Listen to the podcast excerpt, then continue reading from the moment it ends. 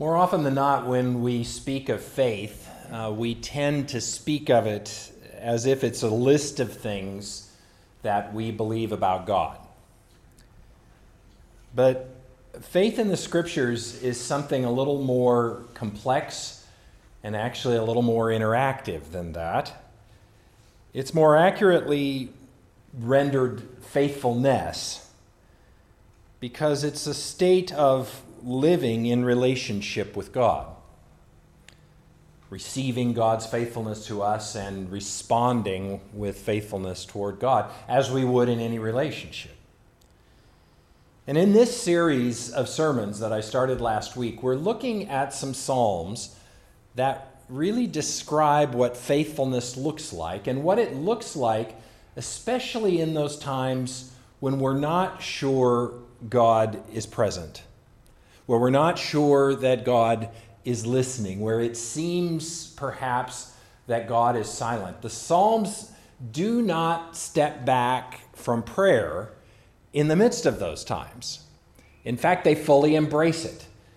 And for whatever reason, they choose to continue to engage even with this apparently silent God that they're not sure is there.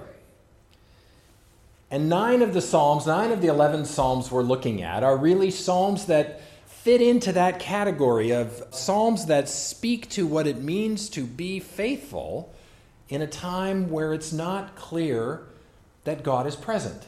At a time where it's not clear where, that God is acting. It's at a time where it maybe feels like God is indifferent to our concerns. And those nine Psalms, Psalms 9 through 17 are bracketed by two other Psalms, which are in some ways bookends that hold the whole collection together.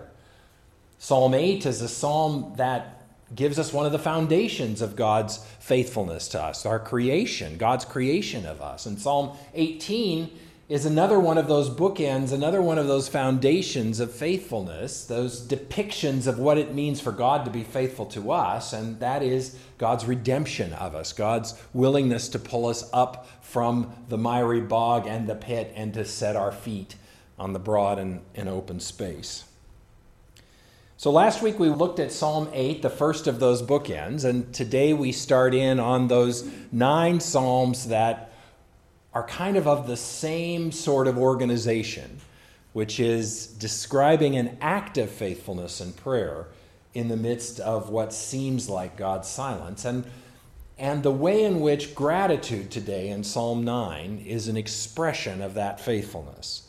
That gratitude is something that we experience when God is faithful to us and we receive that gift of faithfulness. And and in expressing it back, we express our faithfulness to God and our choice to remain in relationship with Him.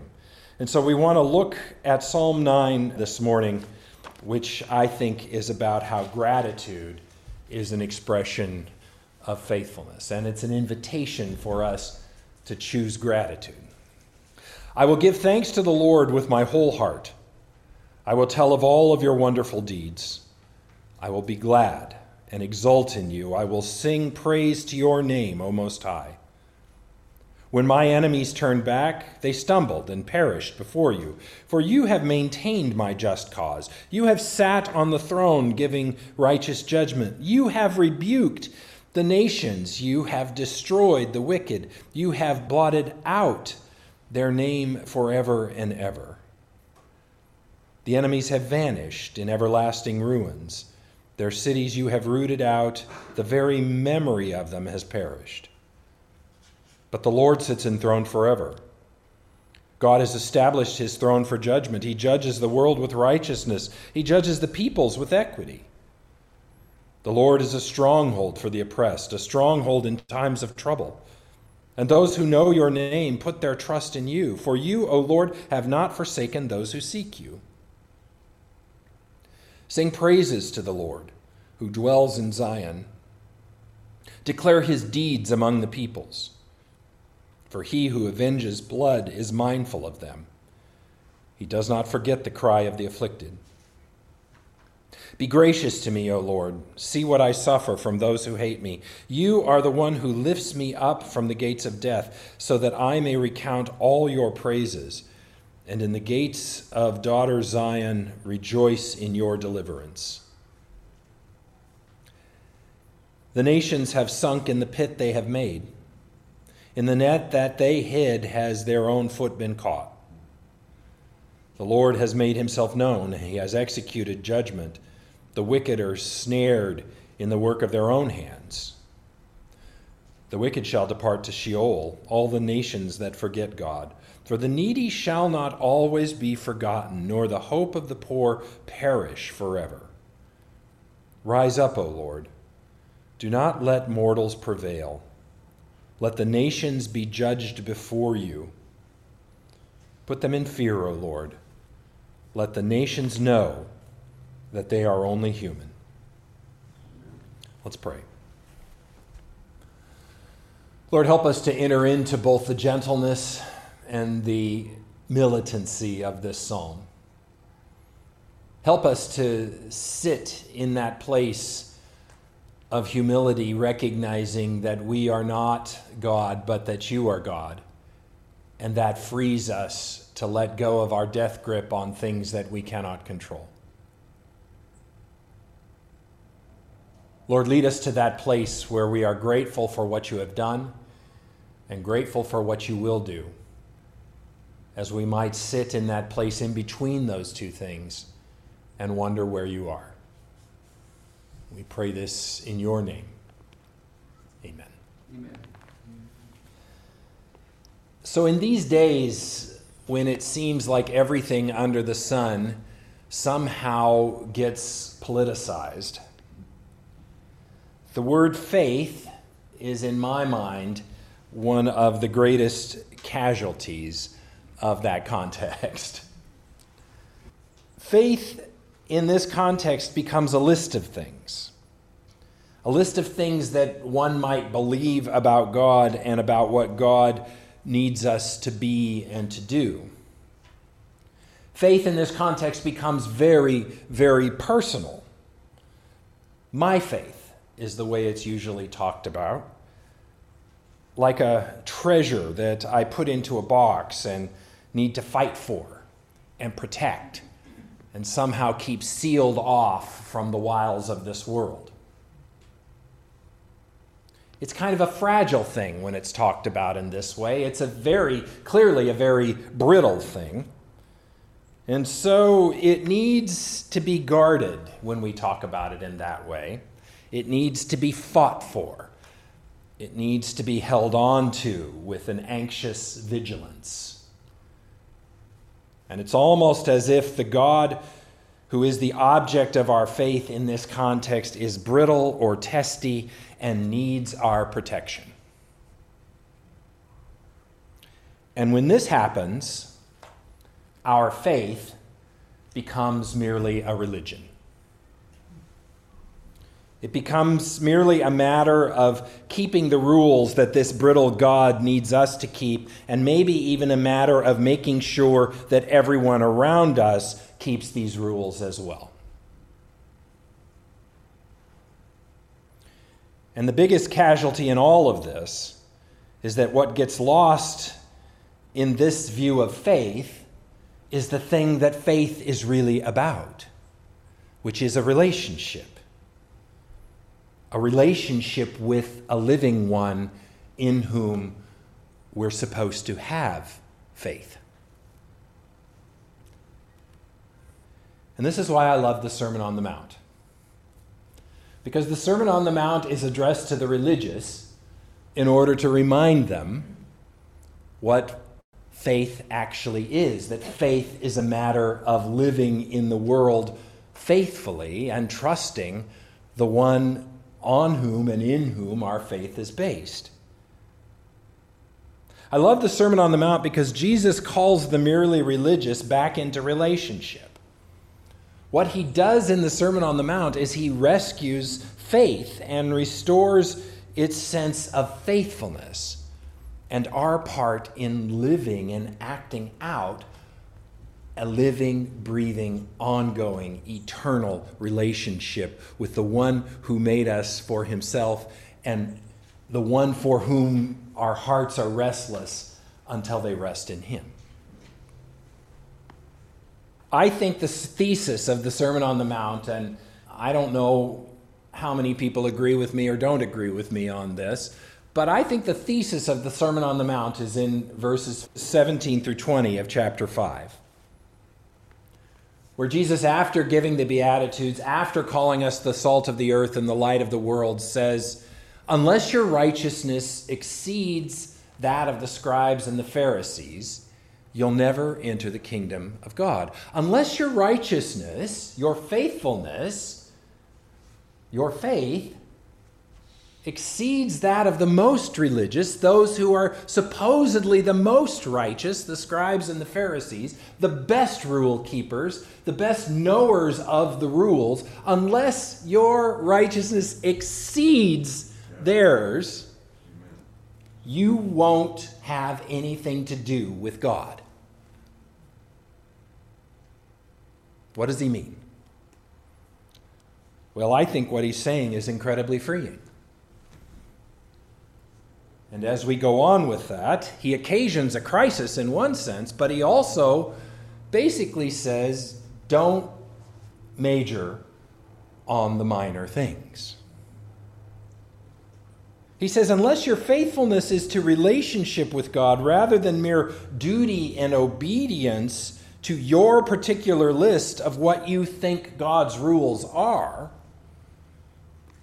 you will not have what God created you to have. You will not live in the space that God made for you in His heart because you'll be too worried about trying to impress Him. And then Jesus gives five illustrations of the absurdity of thinking that faith is more about rules than about relationship five wonderful illustrations that are filled with all sorts of exaggeration and hyperbole and are almost humorous if you look at them long enough. But five illustrations of how faith can become more about rules than relationship if you don't center first on the relationship. And he says five times, You have heard it said, such and such, but I say to you this. You have heard it said, You shall not commit murder. But I say to you, if you curse your brother in your heart, you have committed murder. You have heard it said, You shall not commit adultery. But I say to you, if you lust in your heart for another, then you have committed adultery. He ups the ante each time. And it's especially that adultery one where he uses hyperbole uh, uh, most profoundly. He says, So pluck out your eye. Get rid of that stuff that causes you to lust because the problem is your lust. So stop lusting. How good are we at that? And I dare say the sense of sight would not eradicate it. Jesus is saying something about what's possible in relationship with God and what we actually hold off when we think the rule is more important than the relationship.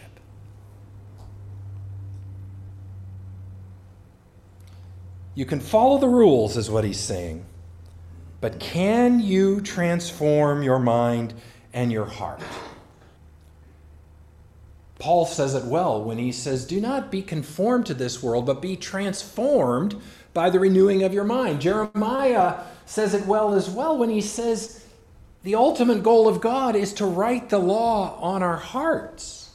The ultimate goal of God is our own transformation by His Spirit, to be transformed rather than merely conformed to a set of rules, to have those rules literally written on our hearts so that we operate out of them because we're in touch, in relationship with the author of them, our God. We're faithful to God and all our relationships in the same way that God is faithful to us. That's what Jesus is talking about. And that requires something bigger than merely adherence to the rules. And I think one of the signs of that renewal is gratitude. It's apprehending the truth that we have been embraced by God and giving thanks. Giving thanks even in moments when we do not feel the embrace of God. And Psalm 9 is a picture of that. Psalm 9 is just a series of reflections on what can I hold on to during this time that I don't feel held by you, God and he chooses gratitude.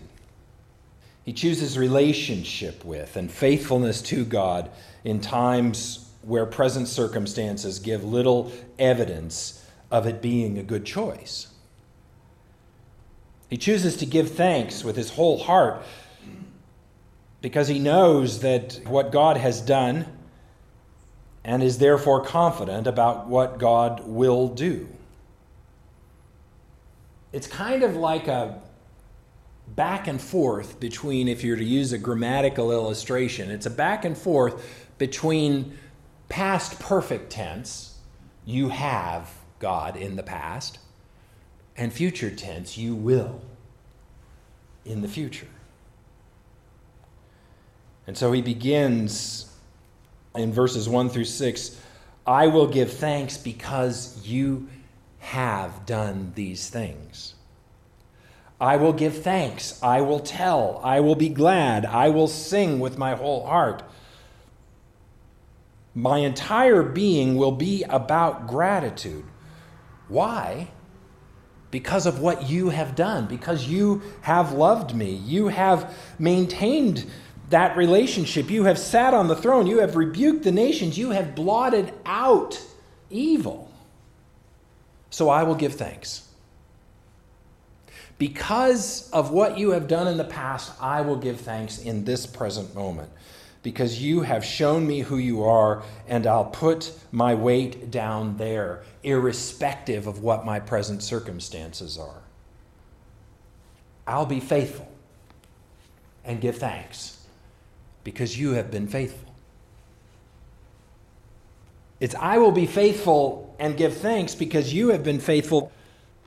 And then, in addition, I will give thanks and trust that you are faithful because I can trust that you will put things right in the future. So it's that combination of what has happened in the past, the confidence that builds about what will happen in the future. That the old story of trust in only human powers is a story that has been proven to be wrong more than once. And it will work itself out again.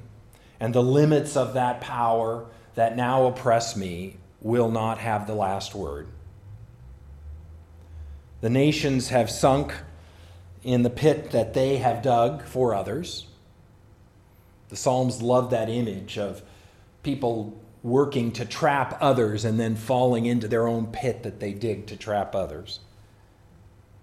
That the wicked will again be snared by the net that they have set to snare others, and that therefore the needy shall not always be forgotten, and righteousness will work itself out. And then there's a petition in the last two verses where the, the psalmist says this Rise up, O Lord. Do not let mortals prevail. Let the nations be judged before you. Put them in fear, O Lord. Let the nations know that they are only human. Rise up, O God. Rise up. You act. Do something. Show the world what I already know to be true. Show the world the limits of human power. This psalm, like the others that we will see in this series, is a psalm that's written for the middle, written for that liminal space, written for the in between times where we know something that has happened and we trust something that will happen, but in the moment, we're not so sure just where God is. It's a psalm for the middle between what God has done and what God will do, and that's a very familiar place in our walk of faith. I would say too familiar. And we've all experienced it. And maybe even we experience it every day. It's a very familiar place in the way of faith. And what gives birth to gratitude in this middle place is bringing together memory and expectation. What gives birth to gratitude is the big picture of relationship. There's a poster that, that hangs in my office that was done by Sister Corita. It's a butterfly, the image of a butterfly, very simple, like all of her works were.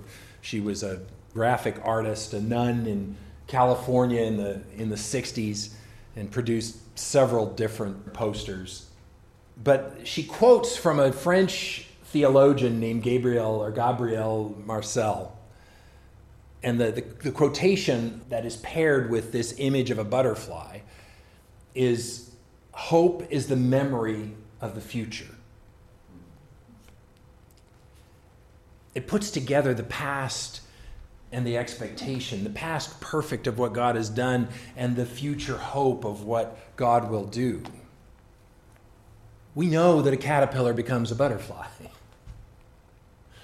That's why the butterfly is there.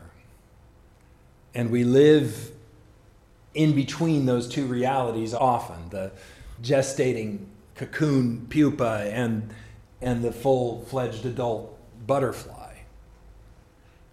That's what's happening when, not to get too biological here, but the, the larva is out crawling around. The cocoon is just there, kind of in a seemingly dead state in the middle, and the butterfly comes out. It's, it's this continued experience of knowing what God has done in the past will work itself out into a ex- similar expression in the future. So, hope is the memory of the future. And it's a way of pointing us to the prayer of Psalm 9. I remember what you have done. I know who you are, therefore, and I will trust in what you will do. So for now, for now, O God, I'll choose to give thanks to you with my whole heart. I'll choose to remain faithful. Let's pray. Help us to notice you in those places where we otherwise might not, O oh God.